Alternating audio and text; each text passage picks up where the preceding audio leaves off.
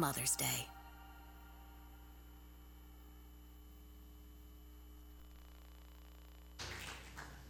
Well, if you'll uh, grab your Bibles and stand with me for the reading of God's Word, turn to Genesis.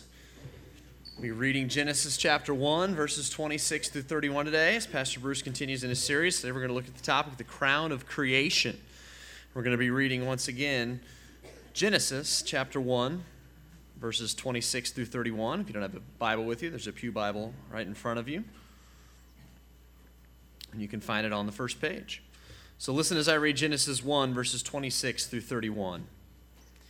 Then God said, Let us make man in our image, according to our likeness. Let them have dominion over the fish of the sea, over the birds of the air, and over the cattle, over all the earth, and over every creeping thing that creeps on the earth. So God created man in his own image. In the image of God, he created him, male and female, he created them. Then God blessed them, and God said to them, Be fruitful and multiply, fill the earth and subdue it. Have dominion over the fish of the sea, over the birds of the air, and over every living thing that moves on the earth. And God said, See, I have given you every herb that yields seed, which is the face of all the earth, and every tree whose fruit yields seed. To you it shall be for food. Also to every beast of the earth, to every bird of the air, and to everything that creeps on the earth in which there is life, I have given every green herb for food. And it was so. Then God saw everything that he had made, and indeed it was very good. So the evening and the morning were the sixth day. Heavenly Father, we come to you this morning, and we do thank you for your creation. We thank you for your plan uh, and your provision for our lives, and we do thank you for our mothers on Mother's Day. And we ask that we would uh, have open hearts and minds to, uh, to the creation story, to Genesis, and uh, Lord, to see that it provides a foundation for our very lives today. And help us to just learn uh, from your word this morning and be with Pastor Bruce as he brings the message, and uh, be with uh, our, the rest of our, our service this morning. In Jesus' name, amen. Thank you, Kim. Beautiful job. Thank you, instrumentalists. Appreciate that very much. The existence of mankind raises several questions, one of which is why? I mean, why did God create people? Perhaps you've wondered that yourself, especially when you consider that it's people who have made a mess of this world in which we live. So, why did God create people? What's the reason God put us here on this earth? Sooner or later, we all wonder why am I here? Why do I exist? What is my purpose in life? Moms, perhaps you've even wondered that as you're changing diapers or even as grandmas as you're watching your grown kids. Why am I here? What's my purpose? Moms, do you sometimes feel like the mom who said, I've got a clock in my house that tells me when to get up, but some days I just need one to tell me why. And so it's not surprising then that Genesis, this book that we're looking at, Genesis 1 through 11 especially, the book about beginnings, tells us early on why God created people. Why God created moms. Well, why am I here? What is my purpose in life? And what we're going to see today and we will continue this next Sunday because this, uh, this is a kind of a two part message here. Is we're going to see this big overview, this big idea. Notice it in your notes coming up on the screen. Is that we were created to spread God's glory to the ends of the earth. That's why God created us. That's why you exist. This is your purpose in life. You were created to spread God's glory to the ends of the earth. And so, whether you're a mom, this is your purpose. Whether you're a dad, this is your purpose. Regardless of what you do for a living, this is your purpose. If you're a student, if you're in high school, college, this is your purpose in life. If you go to the construction site, this is your purpose in life. If you go to the office, this is your purpose in life. It doesn't matter what you do for a living to make money to provide for yourself. While you're doing that, this is your purpose in life. This is why you exist to spread the glory of God to the ends of the earth. We've already seen so far in the creation account here in Genesis that creation is all about God. It's all about His glory. In fact, the psalmist tells us in Psalm 19:1, the heavens actually declare the glory of God. And so the universe was created to declare the glory of God. And the reason that we now exist is to declare the glory of God to the very ends of the earth. This is made clear in Numbers 14 21, where the Lord says, But truly, as I live, and as all the earth shall be filled with the glory of the Lord. In Isaiah 43 7, where the Lord refers to his people as those whom I created for my glory. Last Sunday, we saw that God is powerful, God is perfect in creating the universe. He forms the earth.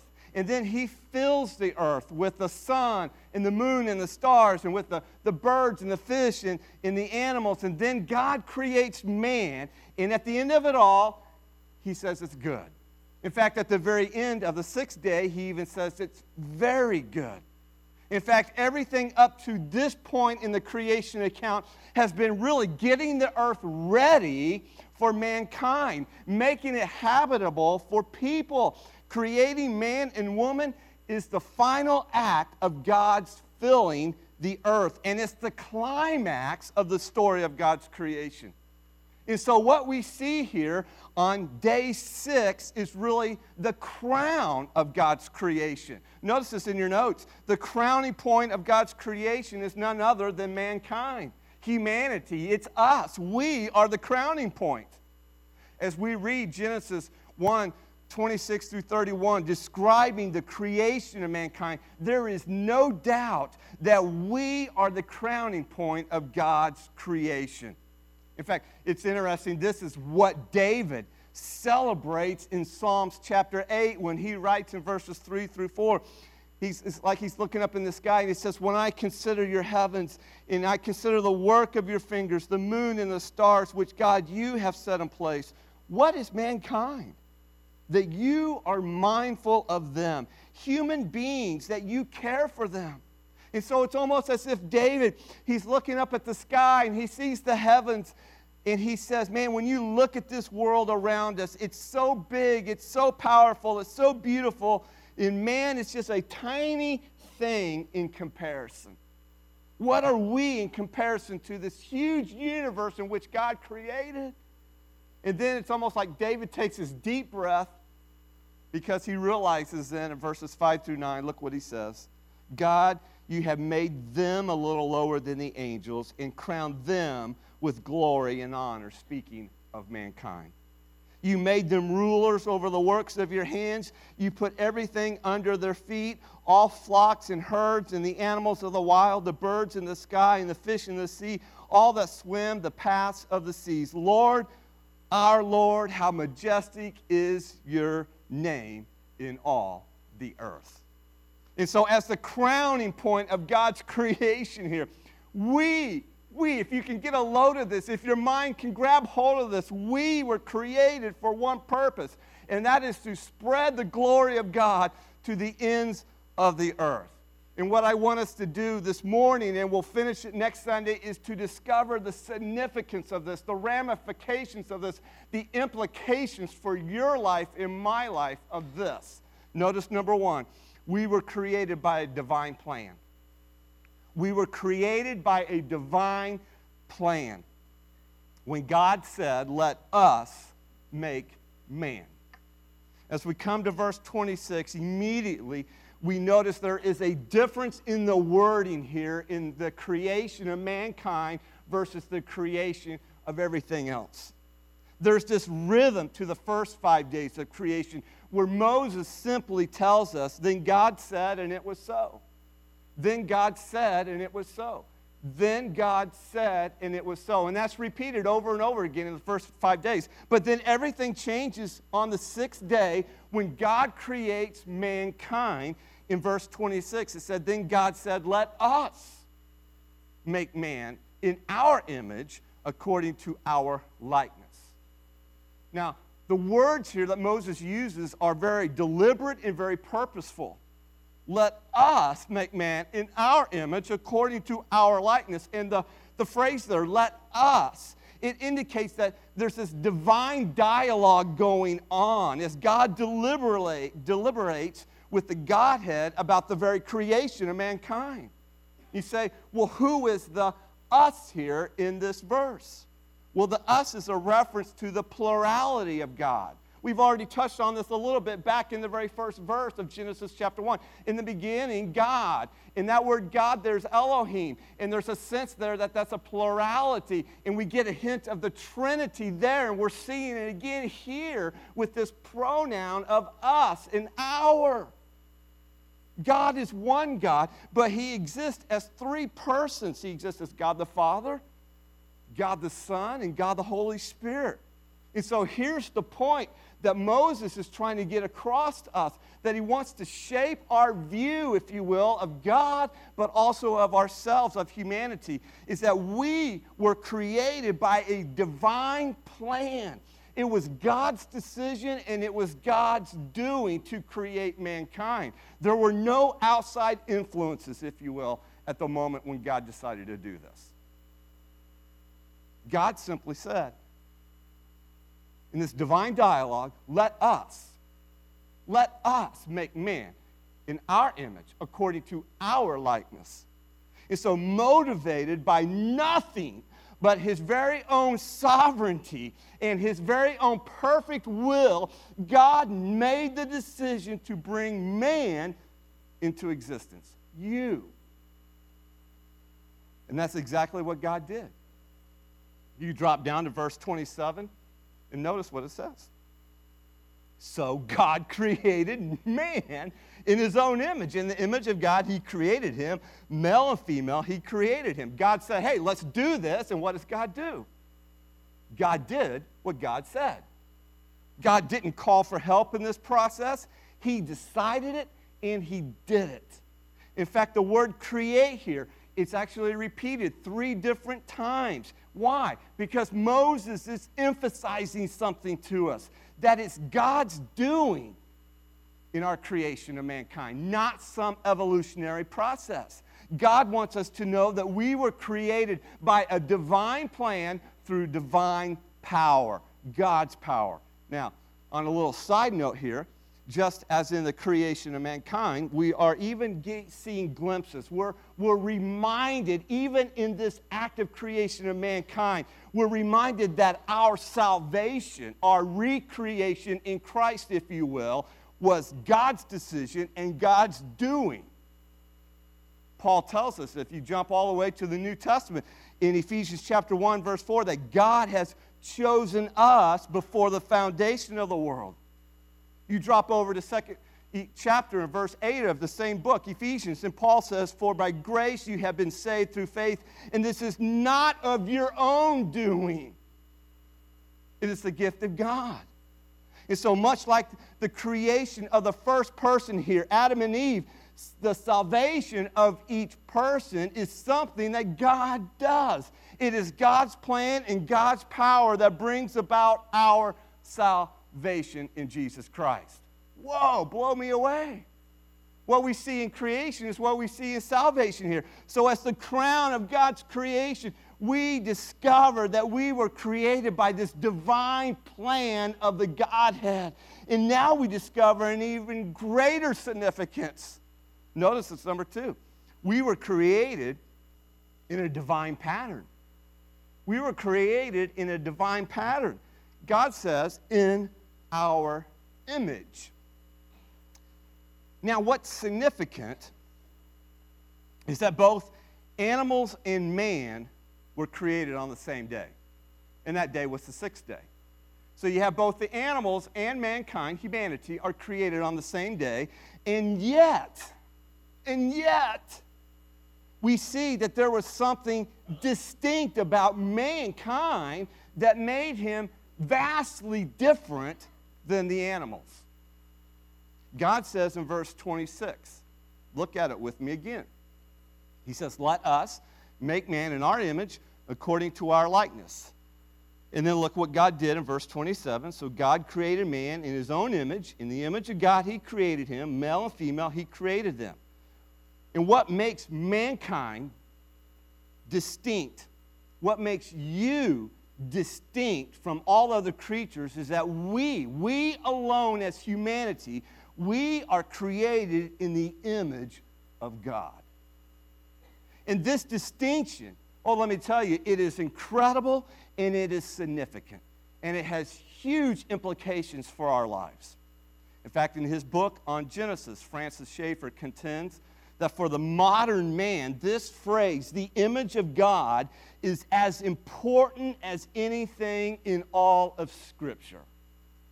The words here that Moses uses, image and likeness, two different words, and yet they are basically synonymous and seem to be saying, uh, seem to be two ways of saying the same thing.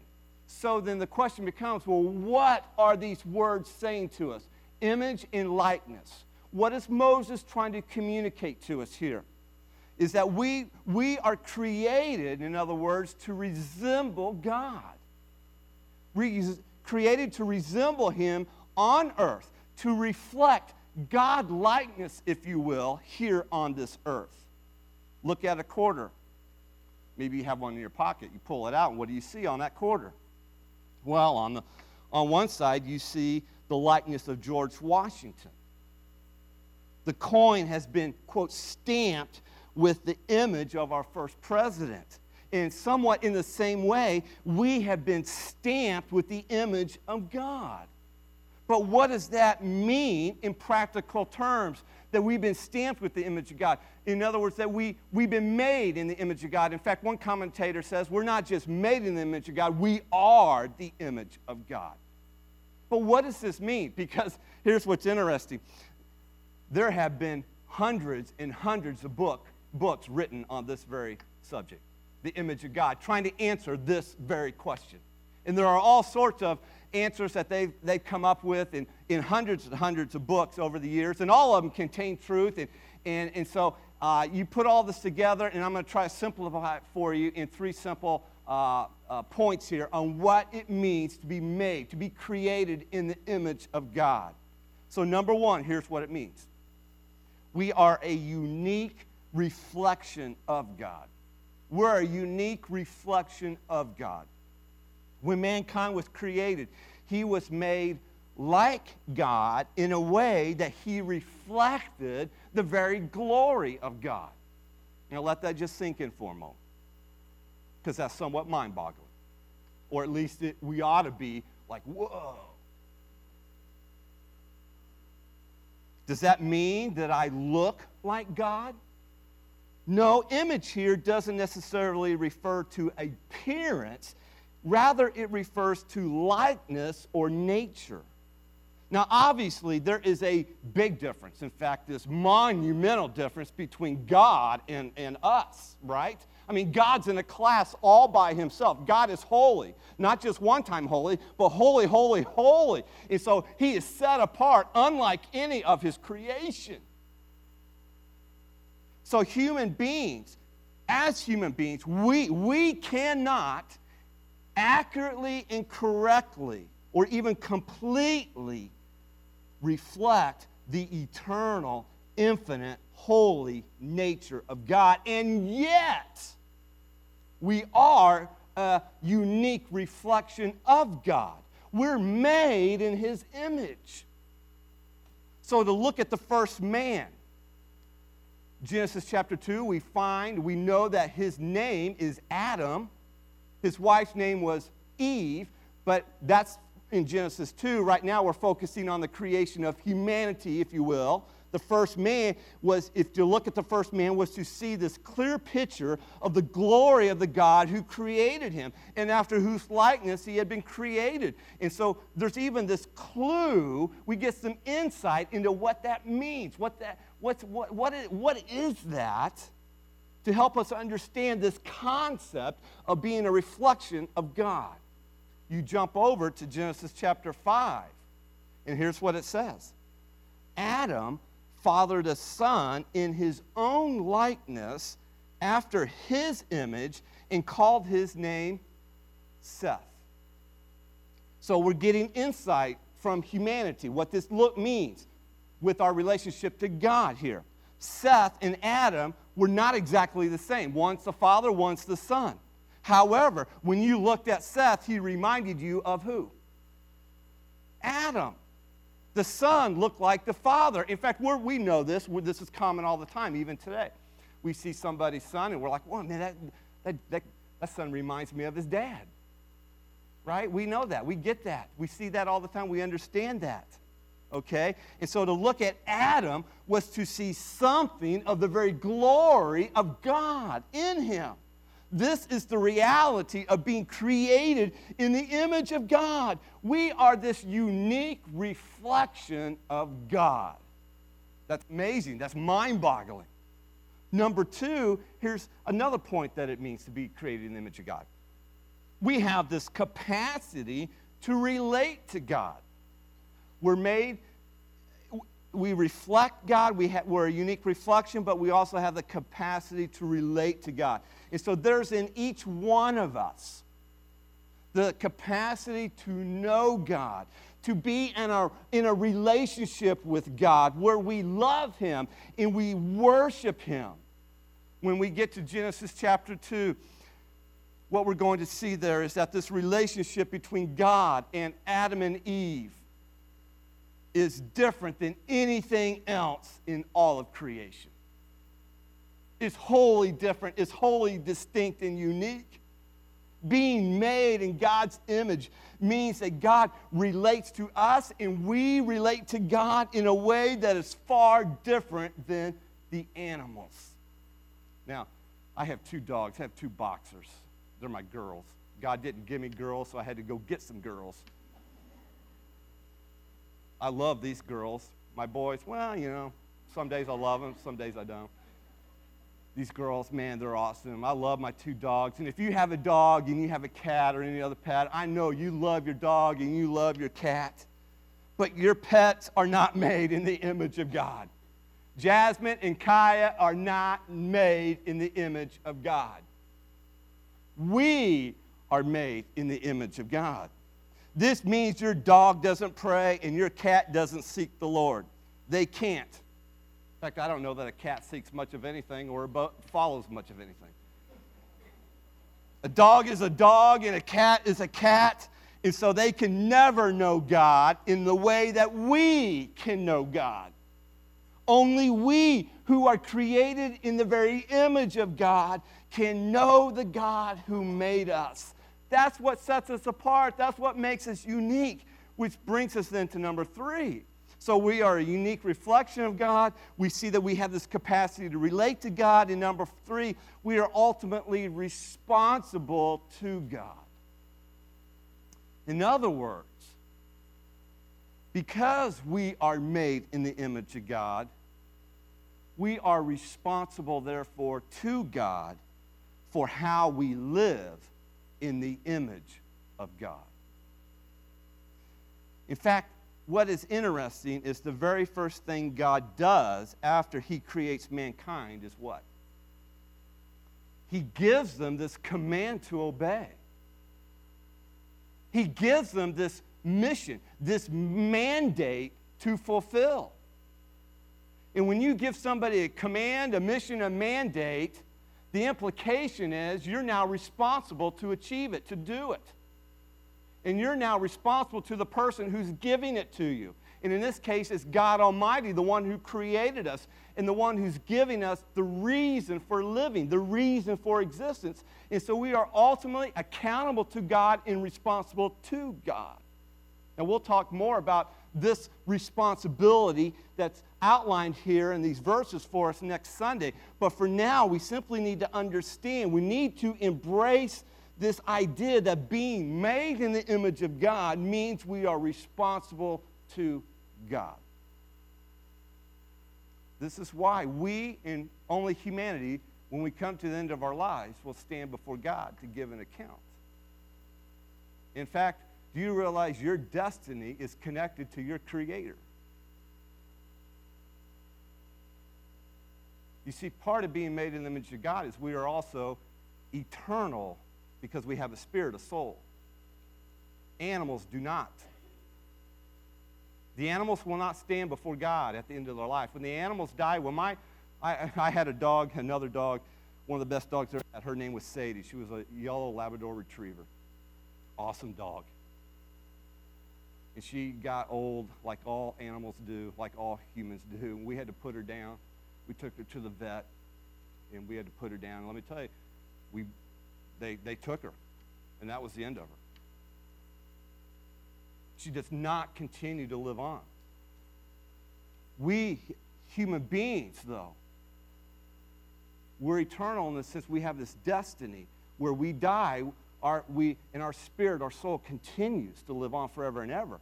And that destiny is one of two places heaven or hell. And so, how we respond to this, how we embrace this now, impacts all eternity, our destiny in all eternity. That sets us apart, that makes us unique. All right?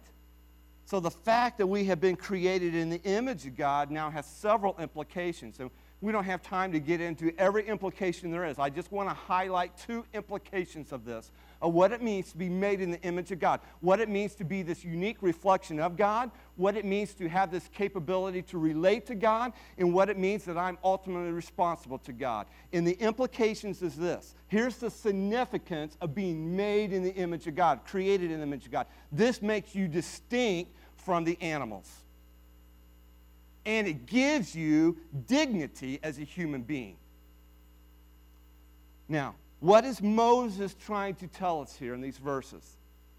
Again, listen to me, especially moms. It's Mother's Day here. You are unique. We were made in the image of God. This means you're not just another animal, you're not just a higher animal, nor are you just more highly developed or smarter than the animals. You are wholly distinct from the animals. Today, it's not uncommon for anthropologists to refer to man as, quote, human animals. But from Moses' perspective here, that is a contradiction in terms because you and you alone are made in the image of God. This is what gives dignity to humanity. This is what gives you dignity as a human being. Since all people are created in the image of God, that means the implication is every single person has dignity and value. Nobody is excluded. That weird coworker, that nasty neighbor, that terrible driver, your in-laws, that person sitting next to you right now, they all have dignity because they are all made in the image of God.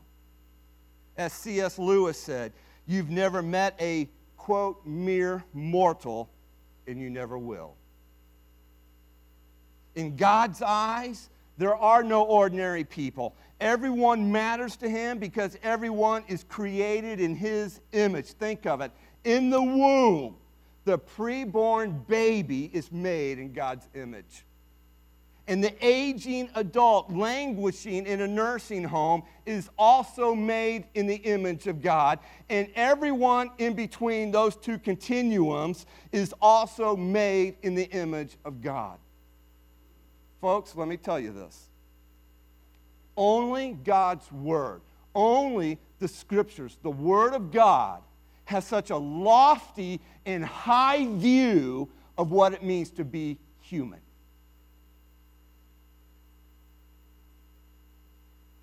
As early as Noah's day. God said in Genesis 9 6, Whoever sheds the blood of man, by man shall his blood be shed.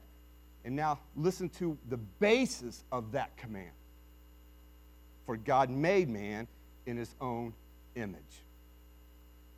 Human life is sacred and protected because of one thing because of the image of God.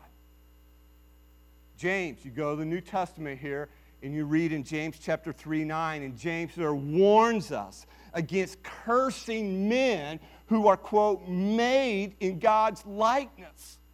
Why would James, this apostle, why would he warn us against cursing men who are made in the likeness of God? Because when we disrespect others, when we disrespect another human being, we are really disrespecting the God who made them, the God who created them. The image of God, by the way, is the foundation for human rights. In fact, it's the basis for all civil rights.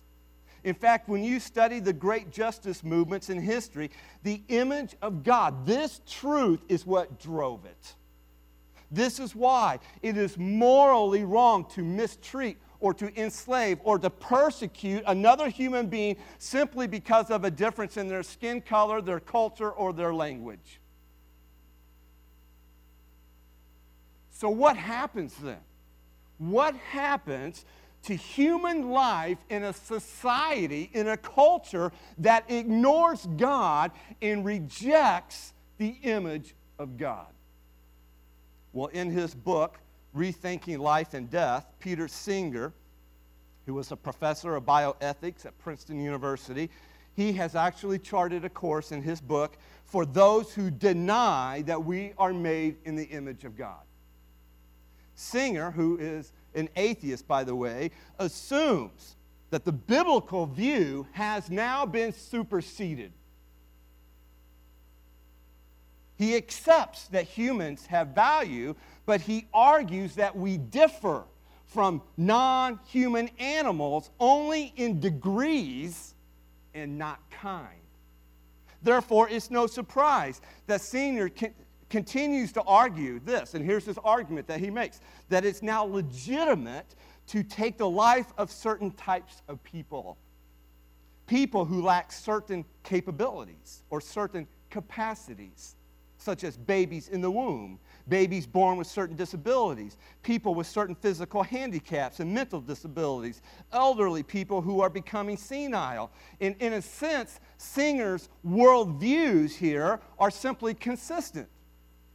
His view of humanity is this that human life, your life, is grounded in capacities and not the image of God. Therefore, in his argument, to be human, you must have certain physical and mental capacities. And then here's the logical conclusion to that aborting a baby is not aborting a human. Killing an infant with Down syndrome is not killing a human.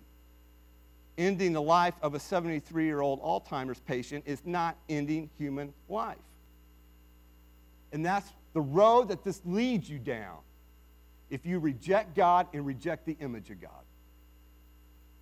As soon as you start defining what it means to be human on the basis of capacities rather than the image of God, certain people are always excluded this rejection of the image of God has not only, therefore, diminished, it has brought down the dignity of human life, the value of human life, but it is also then, the repercussions is it is elevated the rights of animals and made them equal to humans.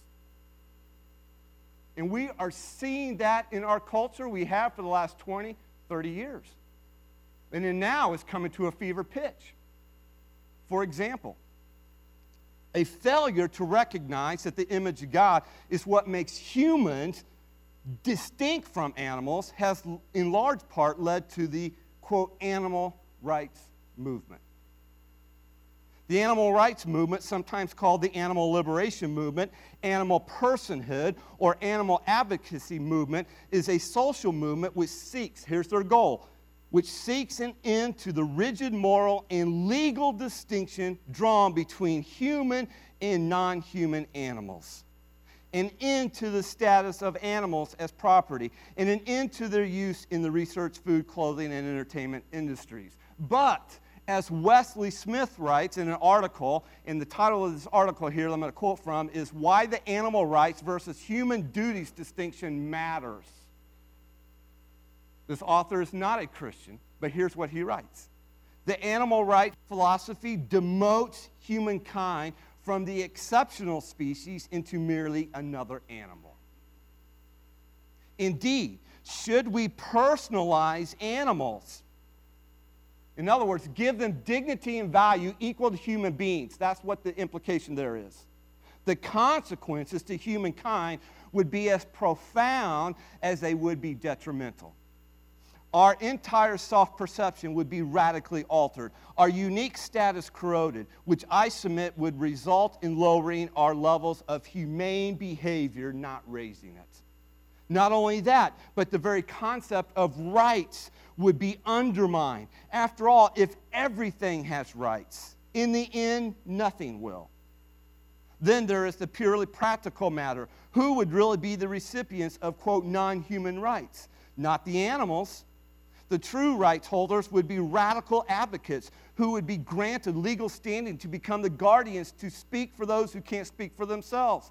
And then he goes on in the same article and he says this I also disagree with Jonah Goldberg's call for the death penalty against elephant poachers. And now he's given this example of what happens when you elevate the animals to the same level of humanity.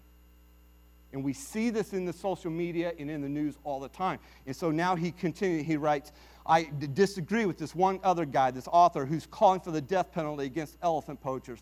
There is a relativistic and emotional response to an awful crime based on the sheer magnificence of such animals. A value judgment, I would note, that only we as human beings are capable of making. He says then, don't get me wrong, I believe poaching should be combated vigorously, but the death penalty, as a matter of legal punishment, should be limited to crimes against human beings. Otherwise, we would be saying that as a matter of criminal law, elephant lives matter just as much as our own. That poaching equals first degree murder. And he says, I'm sorry, they just don't. And killing any animal with malice is not as heinous as the murder of a human being. If we ever decide it is, I think we are in deep trouble as a society. But that's where we're going. Now, I tell you all that because I want you to see how significant this is, the importance of this. And hopefully, you're beginning to understand, you're beginning to see right here from the very beginning in the book of Genesis just how significant the image of God really is in our lives and how it impacts our view of humanity and all the rest of creation. The image of God is what makes you distinct from the animals. And it's what gives you dignity as a human being. Listen, you are a unique reflection of God. You have the capacity to relate to God, and you are ultimately responsible to God. Moms, you are created in the image of God here. And this makes you special and unique in God's eyes. And it's what gives you dignity as a mom. Yes, your kids call you mom. And you have been blessed with the role of motherhood. But make no mistake about it, first and foremost, God calls you his image bearer.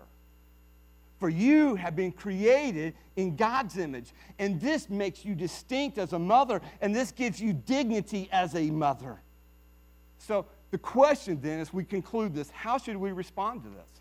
Because this is radical, this is incredible, this is wonderful, it's amazing. How then should we respond to this wonderful truth of being made in the image of God? I think it comes down to this. There could be some, a lot of different responses, but let me give you this one. Let me leave you with this response. First of all, acknowledge God as your creator. Acknowledge that I have a creator. God created me. Start there and acknowledge God as your creator. And then praise his name for creating you in his image. Remember, our purpose is to spread the glory of God. Let it start with you praising his name, giving him glory above anyone else. Again, Psalm 8 contains these lovely, lofty words where David writes in verses 4 and 5 What is man that you are mindful of him, and the Son of Man that you visit him? For you have made him a little lower than the angels, you have crowned him with glory and honor. That's, that's who we are. We are the crowning point of God's creation. So acknowledge God as your creator. And then praise his name for creating you in his image. And let us, especially those of us who are Christ followers, those of us who have embraced the Son of God, the one who is fully man, fully God, who came to restore this marred image in us by dying on the cross and raising from the dead. Let us who have embraced that truth, who are now in Christ, who is the perfect image of God Himself because we could not fulfill this all on our own. We blew it in our sinfulness, but God came and He restores it in us. Thank God. And so, for those of you that have embraced Jesus Christ, let us then leave here this morning declaring what David declared here in verse 9 Lord, our Lord, how majestic is your name in all the earth. Let's pray. Heavenly Father, we, oh, how we thank you for the truth of your word to us today here in Genesis chapter 1. Let this truth sink deep into our hearts. Let it take root and let it shape our worldview of who you are as our creator and who we are as the crowning point of your creation in your image.